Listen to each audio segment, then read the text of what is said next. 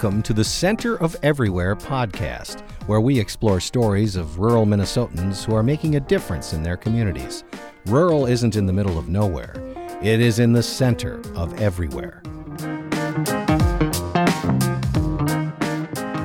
Welcome to Season 3, Episode 8 of the Center of Everywhere podcast. I'm Marnie Werner, the Vice President of Research at the Center for Rural Policy and Development.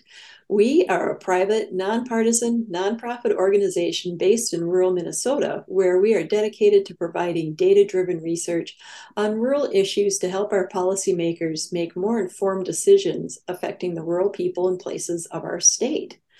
So, today we're going to talk about mental health and more specifically, the mental health workforce shortage, which is the subject of a report the center has just released with the Center for Rural Behavioral Health at Minnesota State University Mankato. Joining me today is the Center for Rural Behavioral Health's director, Thad Shunkweiler, and fellow researcher, Dr. Tracie Rutherford Self. They co authored with me on our report, Identifying Bottlenecks and Roadblocks in the Rural Mental Health Career Pipeline, which looks at why we have this worker shortage in the mental health field and what we could do about it. So, Thad, welcome. And why this report and why now? Thanks so much for having me, Marnie. Uh, yeah, I'm Thad Shunkweiler, the uh, director of the Center for Rural Behavioral Health whose mission is to ensure access to behavioral health care, uh, regardless of your zip code in Minnesota. And uh, if you're new to the topic of the behavioral health workforce, um, I'll just kind of summarize it in a sentence. Um, the need for mental health services is outpacing the number of providers who can provide it. And that's been a problem that's been going on for at least a decade, um, but really was exacerbated through COVID 19 when the psychological impacts of the pandemic really pushed the mental well being of Minnesotans and, and Americans as a whole and across, this, across the planet um, into uncharted territories. And so, the the why for this report from my perspective um, is that the gap of services is not geographically equitable. So we know we have this gap between who can provide care and who needs care. But when you think about where those care providers are, they are highly concentrated in the seven county metro area. And so when you think about accessing services uh, in greater Minnesota, there is a a much greater problem uh, or challenge in accessing those care in in that care. And so the purpose or the why for this report is to understand why. We know the numbers. We know the numbers through minnesota department of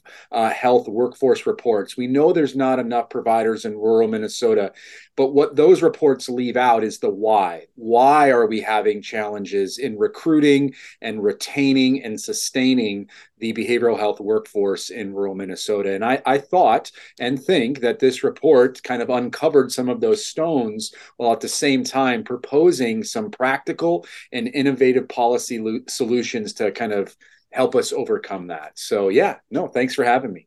Yeah, great. So, do you want to tell us about the Center for Rural Behavioral Health because it is something relatively new? Yeah, thanks for asking. So, we were officially established the Center for Rural Behavioral Health in January of 2022. So, we just celebrated uh, our year anniversary of being an official uh, academic research center as part of Minnesota State University Mankato. And the idea for the center was really born out of the things that I just alluded to the fact that the treatment gap in greater Minnesota uh, is worse than it is in the metro area. And so, me and my team here at MSU uh, said, let's let's focus on this. Let's let's try to solve this issue and ensure that every Minnesotan can access behavioral health care, and thus where the center came from the objectives of the center uh, are really three parts. There are just, I'll briefly kind of overview them. And so we are an academic research center. So our chief priority is to work on research, much like the report we did in collaboration with your team, Marnie, uh, that helps us understand this issue, but also helps us move forward. I, I'm tired of writing papers and tired of doing work that talks about how bad everything is. I feel like we are inundated with problems and rare rarely do we come up with solutions. And so the research of the Center for Rural Behavioral Health is focused on solutions. How do we address this issue and move it forward? And so we have a number of, uh, we have 26 affiliated faculty who have committed part of their scholarly work uh, to helping us solve that issue and, and doing that research that helps us move forward. In addition to research, we do workforce development um, where we try to recruit students into the behavioral health pipeline. We do that through a program called the Behavioral Health Career Exploration Program, where we go into local and rural high schools to talk about the mental health career pathway as a way to encourage students to consider that as they're considering their career uh, and, and their college choices the final kind of branch of what it is that we do is we do continuing education. And so within the clinical community, uh, for licensed people like myself, every year uh, or every reporting period, we have to tell our license board how many hours of continuing education that we've obtained. Uh, and we each licensing board sets that number, but there is a challenge in obtaining those training hours, particularly in rural and outstate Minnesota. And so part of our mission is to put on those trainings with a specific intention to serve the clinicians in rural and greater Minnesota. So collectively, those objectives, our goal is to help us grow the behavioral health workforce who call rural Minnesota home and practice in those communities because if we're not intentional about solving this issue, it's not going to get better on its own. In fact, it's going to get considerably worse. So, this report was a great way to kind of dive headfirst in with a, a, group like yours that has great credibility and legitimacy and uh, we were just so thrilled to be able to collaborate on this uh, on this subject and topic with you well yeah and the center is it's kind of unique in the nation, is it? Isn't it? Is is there anything else like it out there? Yeah. So every state has a federally funded office of rural healthcare that looks at healthcare globally, but uh, there isn't another academic research center in the nation that exclusively looks at rural behavioral health workforce issues. Um, and so, even though we are brand new, we are really leading the charge on this issue and at a time in which mental health care has never been more important or or more needed uh, in, in, the history uh, that I can remember. And so we we're proud of that fact to be able to kind of lead the charge in that space uh, here at in, in Little Mankato, Minnesota. Yeah, yeah. And Tracie, you are a research fellow, I think it is, at the center. And so why don't you Tell us about yourself and your role at MSU and, and what you're doing with the center.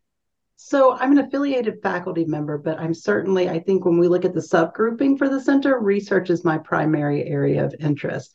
So I've been at MNSU now for almost three years, and I was delighted to find Thad and the things that he's working on because when I was looking at programs to go to, and when I was looking at, all right, where do I want to have my academic career? There was another program that actually had a focus on rural behavioral health, but I decided that MNSU really was just a better fit for me.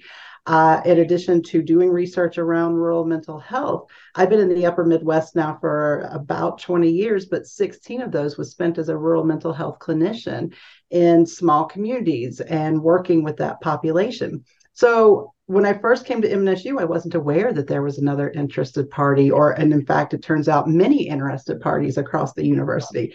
So I was delighted to find that connection and be able to participate in this in a much more global fashion than I might have in other areas. So having that common interest is really important to me because as Thad has illuminated for us, there's a lot of challenges to being a rural mental health clinician, in addition to being someone who receives services from rural mental health providers. So I don't think that this work can in any way be underscored enough because simply we don't have enough clinicians, as Thad is so aptly pointed out. And of the clinicians we have, like one of the things I really appreciate, in addition to the research component, is the continuing education rural mental health providers often have difficulty obtaining enough CEUs, in part because they're just not able to get them in a way that fits within their schedule and, frankly, within their budget. They're often single practice solo proprietors for their particular site. And when that happens, you just can't get through enough CEUs because you don't have the opportunity to do it. So I think having that option with the center really provides a new le- level for our clinicians.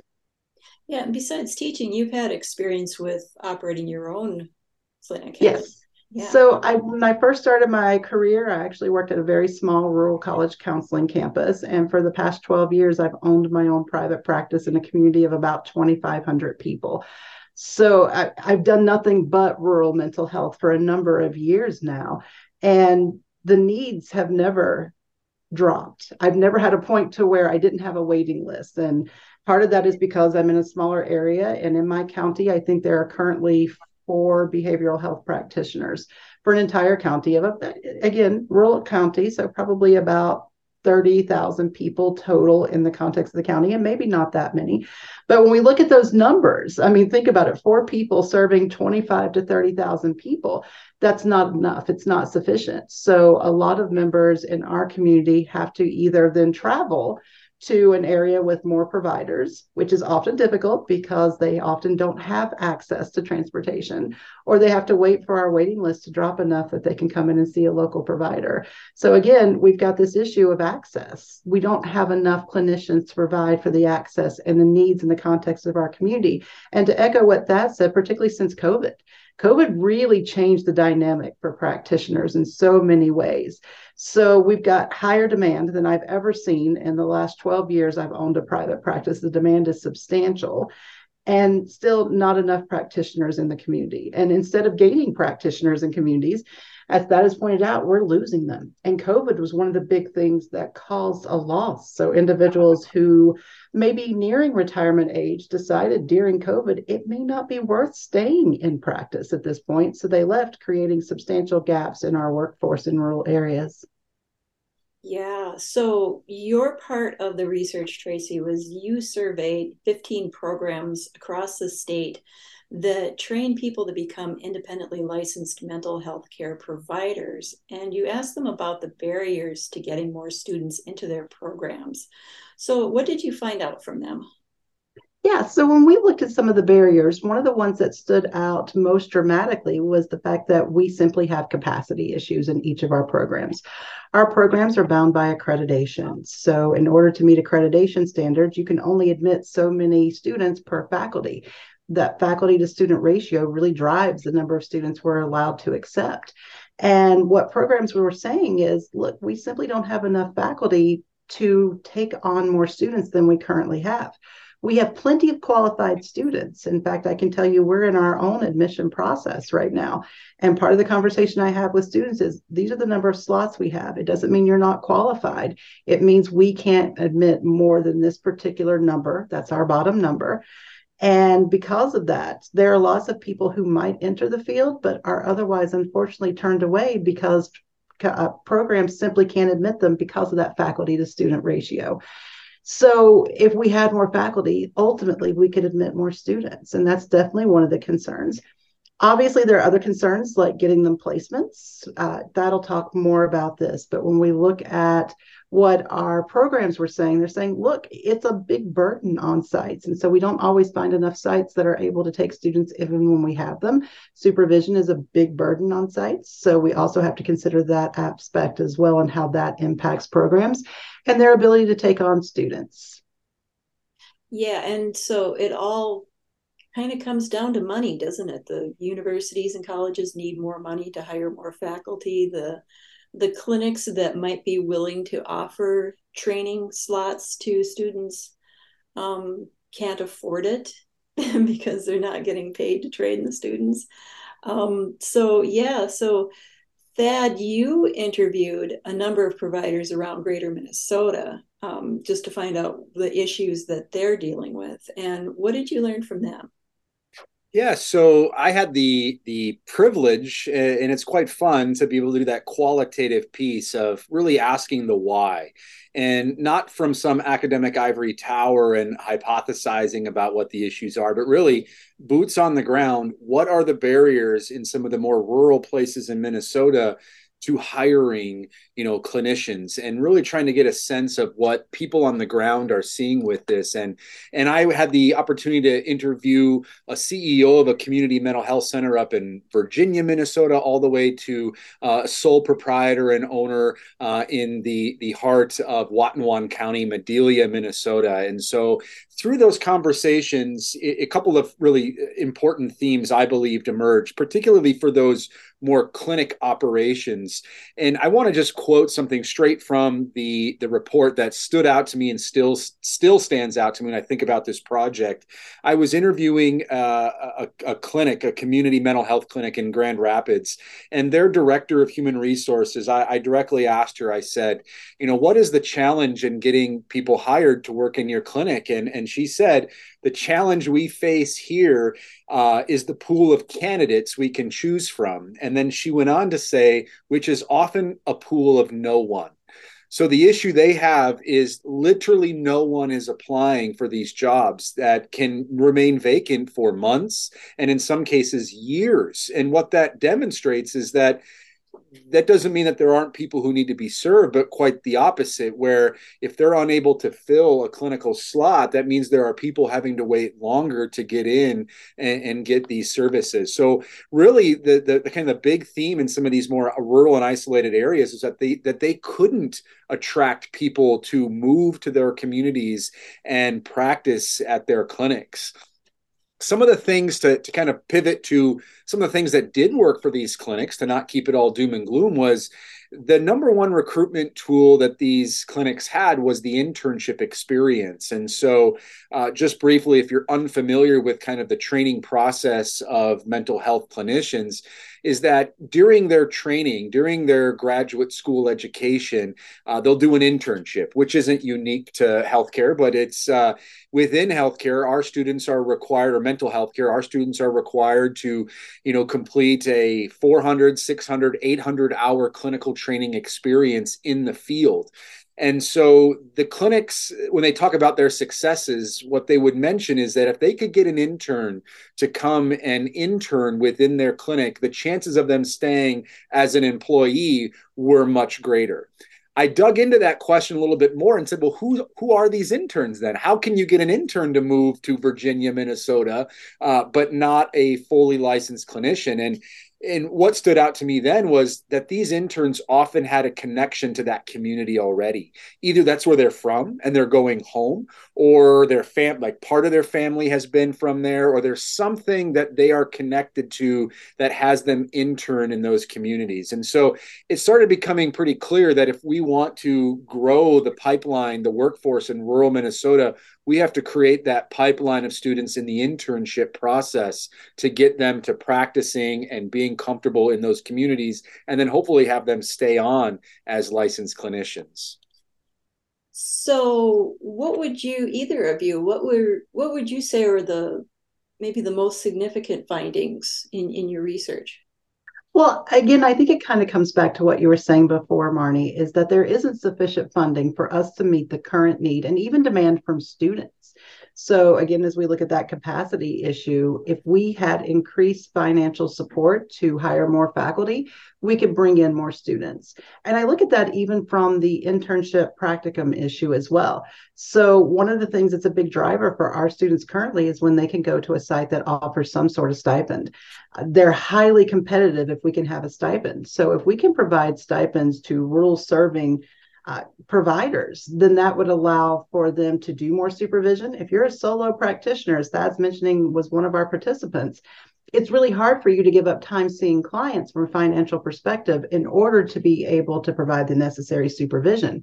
It is an intensive year long process for our particular students. Some programs, it's a spring and summer, but that's still an intensive time period. So, what we have to be able to do is provide some sort of way to incentivize sites to be able to literally afford to take on some of our students and then have them return. So I think that when we look at that financial piece, that really is a big component of what's necessary to really funnel more providers to those rural communities. Thad what thoughts do you have? Yeah, if I could just piggyback on that, you know, there's a lot of conversation when we think about state uh, politics and budgets and where money is spent and and there is seems to be a, a large appetite for spending on mental health because I think people are recognizing the important role that it plays in communities and in families and so there are lots of conversations about paying for mental health services but one of the conversations that is missing is who is going to provide those services. And so when we think about paying for care, we can't forget that we also need to make sure that the workforce is there because it doesn't matter how much money you have to pay for services if there isn't a service provider. And so I think to echo kind of what Tracie was talking about is investing in those training opportunities and institutions. Furthermore, one of the things that clearly stood out to me from an incentive to get people to relocate and practice in rural Minnesota was offering to pay for their graduate education on the front end currently in minnesota we have a student loan forgiveness program. If you you know take on those student loans and then go and work in rural minnesota at the state level there is some funding to then pay back those student loans. But we, we heard pretty much through all of our interviews a better model would be take the money that you promised to students on the back end and give it to them on the front end to reduce those barriers and to incentivize this track. And so instead of telling a student, if you take on all of this debt and if you win the race to independent licensure, we'll then give you some money to pay it back. If we could simply say, let's take that same amount of money we appropriate for loan forgiveness and make it tuition assistance on the front end, all of my interviewees said that is a is a pathway to encouraging people to from those rural communities to pursue graduate education and come back to their communities and serve them in that way. So if i could pinpoint a couple of just key takeaways that's a practical solution. It is a solution that um, not asking for the moon. It isn't asking for things that aren't attainable. It's simply just saying let's shift the way we think about some things to incentivize this career pathway. Yeah and i guess that was the thing that struck me was um, I didn't, before we started this, I didn't fully understand the entire educational pathway to become an independently licensed mental health care provider. And to get through it, it's almost a Hunger Games kind of scenario. You have to pay twenty-five to fifty thousand dollars in tuition for the two-year program. You go through the practicum and internships, not paid, mm-hmm. but still doing full-time coursework. So it's not like you can just go out and you know get a job at Aldi or something and and work and work in the evenings. And then after graduation you have to work another 2 years until you can be fully independently licensed. But in those 2 years you're not getting paid at the full rate uh, because you are not independently licensed yet. So you're basically getting paid a low payment amount and you if you took student loans you have student loans to pay off. If you you know otherwise you just still have to live on this. And then it's like then if you survive to the end then you know. Then you can make 60 brass, yeah then you get the brass ring you know. But it's kind of like why are we making this so difficult for students especially students of modest means and especially nowadays when um, students are really questioning the wisdom of student loans. And they're looking at this and going, I'm going to have to take out these huge student loans when I could go over to this master's degree program in a different, like in tech or some kind of STEM thing, and get paid to go to school. And so it's, it, it seems like the um, incentives are need to be changed. They don't match the needs nowadays. Yeah, that training model isn't unique to mental health care, right? So if you think about medicine, that's the same model. You go to med school, and then once you graduate that, you have to do your residency, and that can span several years uh, where you're kind of working underneath someone.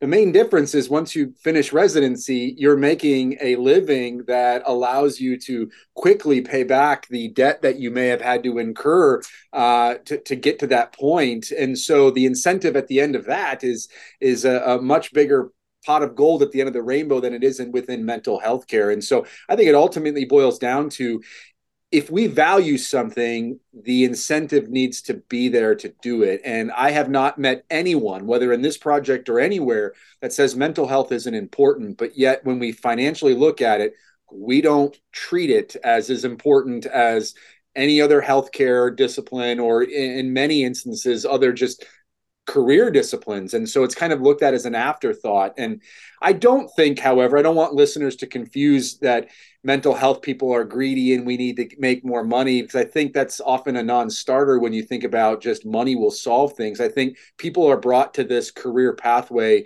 for more than money, right? My students often I, I, tell them if if you're looking to get rich, the College of Business is two you know two buildings over. Uh, but if you want to help people and change lives, then you're in the right spot. Um, and so you know it's it's that combination of how do we value people through financial means to make this Hunger Games worth it. At the same time, making sure that we have the right people in these positions to do these jobs. Exactly. Tracie, anything you wanted to add on that? I think when I just think back to what we're asking mental health clinicians to do, the reality is there's a heavy burden on mental health practitioners to be in a room and be present with some of the most difficult aspects of our society. And we hear all the time, oh, we need better mental health care. But again, to echo what you've both said, we just aren't valuing it at the same way from a financial aspect when students come in and they recognize I can get a degree in this program and make less than people who are making without any degree, it is a tough sell because they're it's very valued by them. They enjoy it. They really want to give back, but there is a reality that there's a high burnout rate. And is the risk really worth it for them? Many people end up leaving the field because they simply can't support themselves from that I have to meet this client need. I have to have so many clients in order to meet the financial aspect. And that can be difficult because they're having to see such a high burden of clients. Yeah. So yeah. One of our one of the uh, interviewees made a, a, very similar comment that if we don't change the financial mechanism and how we pay mental health professionals, we're going to continue to see this downward trend. And so. Mm-hmm this issue is not just going to remedy itself. Um, and so, again, it goes back to if this is important or as important as we say it is, then we need to make sure that we're we're supporting it with the same level of importance. Right, because like you said, it's not like mental health care providers are greedy. They are special people who really want to help, but there is a limit Mm-hmm. and so, yeah, so if, if there's a way that the incentives can be changed to help people make it through with maybe one less stressor mm-hmm. in their lives. Right. And, and, just to be comparable with other health professionals who are at the same educational level, because as Thad kind of alluded to, the reality is we go through a very strenuous process to become a fully independently licensed mental health counselor. And it's comparable to other health professionals but the pay is nowhere close to being comparable. And we're literally saving lives in many cases. We're looking at clients who are suicidal or who may be homicidal. And there's a high value that i think society places on that but the pay scale doesn't reflect it yeah and if anybody doesn't think this is a big deal um, they should take a look at the suicide rates Mm-hmm. And the, those those statistics from 2000 through 2020, and especially in rural areas, when I broke it out by geography, it was quite apparent that there was a, a definite problem in rural Minnesota, and the rates are higher and they were going up faster. And so, yes, you, it's pretty hard to argue that there isn't a there isn't a need for more providers right now yeah, when you think about life expectancy of Americans uh, trending downward, it's uh, the rest of the world is looking at us like, what's going on over there? But the deaths of despair, whether it be suicide, drug overdose, cirrhosis of the liver, the rates of those in our country, which are all directly related to emotional well-being, um, I mean, it paints a it paints a grim picture. So it is it's a conversation that is well overdue, um, and just so it's it's in, it was just I was so glad to be able to write, help write a report that kind of sh- shone a light or shined a light on the issue of just not having enough of us if we're serious about meeting the demand. Someone asked me not that long ago. It you know it takes four or five years for a person to become fully licensed. You know to be able to work with people. What can we do right now? Well, I, I, mean, I think one of the parts that I would think is start attracting more providers to rural communities. So obviously, that's right. When I have students coming into our program who have an interest in rural mental health, it's because they're coming from a rural community and they see that but it's hard to get people who don't have that rural mental health background, that rural experience to go into those communities. But if we can incentivize that, if we can do something a little bit more to attract people into those communities instead of a, oh, well, I'm going to go to the cities because the city offers so X, Y, and Z kinds of things. But if we can incentivize that with again more upfront instead of having to have clinicians wait the two years in Minnesota to become fully licensed and then get their payout from any student loan programs. If we could do that up front before they get fully licensed, people who are coming out of the pipeline now, I think that would help to front load some of that in the immediate. Yeah, if I could add to that, um, I think that is exactly what needs to happen right now to get kind of solve that rural treatment gap. When I think about the treatment gap more globally, um, we have a a a hidden stash of people who are eligible to serve in these roles they're just not. And so it, it kind of segues into what the center for rural behavioral health's next research uh, paper is going to be on is that we know only half of the students or approximately half of the students who graduate from licensed eligible programs go on to get independent licensure. And so we need to understand why the other half doesn't. Um, and there's a lot of hypothesis in the state around what those barriers are, but we want to engage in that research report that really spells out how do we get this other half you know whether it's the entirety of that other half or just another quarter of those students who have done the hard work of going to school doing their internship across that finish line for independent licensure. And so, to answer your question, Marnie, of how can we do something sooner because it does take, and I, I, hate to be even more doom and gloom than what Kelly said, but it takes closer to eight years from start to finish to get someone independently licensed from completing their four year undergrad. Two years of graduate school, two years of supervised practice to be independently licensed. We need to figure out when we do graduate someone, what prevents them from practicing? What prevents them from getting their license and try to develop some solutions to that? So, no magic uh, wand or bullet to solving any of this, but I'll tell you what, this report was a great first step because without this first step, there's not a second step and there's not a third step. So, uh, so yeah, this was awesome. Absolutely. Um, anything else that you guys want to comment on? You know i think just from my perspective um, you know our goal so we talked about the why but my goal at least from the the from the center for rural behavioral health perspective uh, with this report is is twofold is one to, to engage in conversation and to bring awareness to the problem. I think uh, the first step in solving any problem is fully understanding it and to be able to contribute to the understanding of this issue i think is important. And so that's goal one is to be able to help more people understand this issue. People listening to this podcast who are like what? I have no idea what you're talking about. Hopefully now at least have some awareness to the, this this gap that's going on in mental health care services. And the second goal with this is to enact action is to then hopefully prompt those individuals who are tasked with creating policy and dividing budgets and helping make decisions about the future of the state uh, in our communities can then act on this information. And so um, I, I, think we've we've given those policymakers something to think about, and we've given them some real world and practical ways in which we can make small changes, and in some cases big changes, uh, but to to address this issue. So uh, time will tell whether it makes a difference or not, but uh, we have to we had to do our part in telling the story and pro- proposing some some solutions. Great, and Tracie. Any last words? I think again, just to sum up where we've been, the need for rural mental health providers is dire, and we are at a critical point where we really have to infuse more providers into those communities or we will see rates of mental health issues escalate exponentially. And that can't be overstated. If we really are at a point where this is going to become a crisis issue if we don't act now. Well, great. Well, this has been an excellent conversation and just want to thank you both again for, you know, bringing this project to us and partnering with us on this is this was a really good report, and we're we're all very proud of it. So uh, I just want to recommend that people go to our website at ruralmn.org and read the report. And they can also watch the webinar that we did uh, a couple weeks ago with Thad and Tracie and uh, a couple other practitioners in the state. And uh, Thad and Tracie, thank you so much for being on.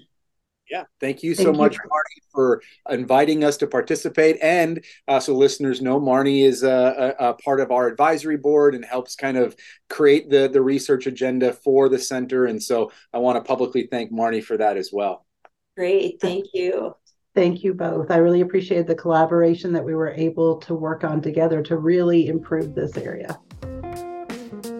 You've been listening to the Center of Everywhere podcast, where we explore stories of rural Minnesotans who are making a difference in their communities. Rural isn't in the middle of nowhere, it is in the center of everywhere.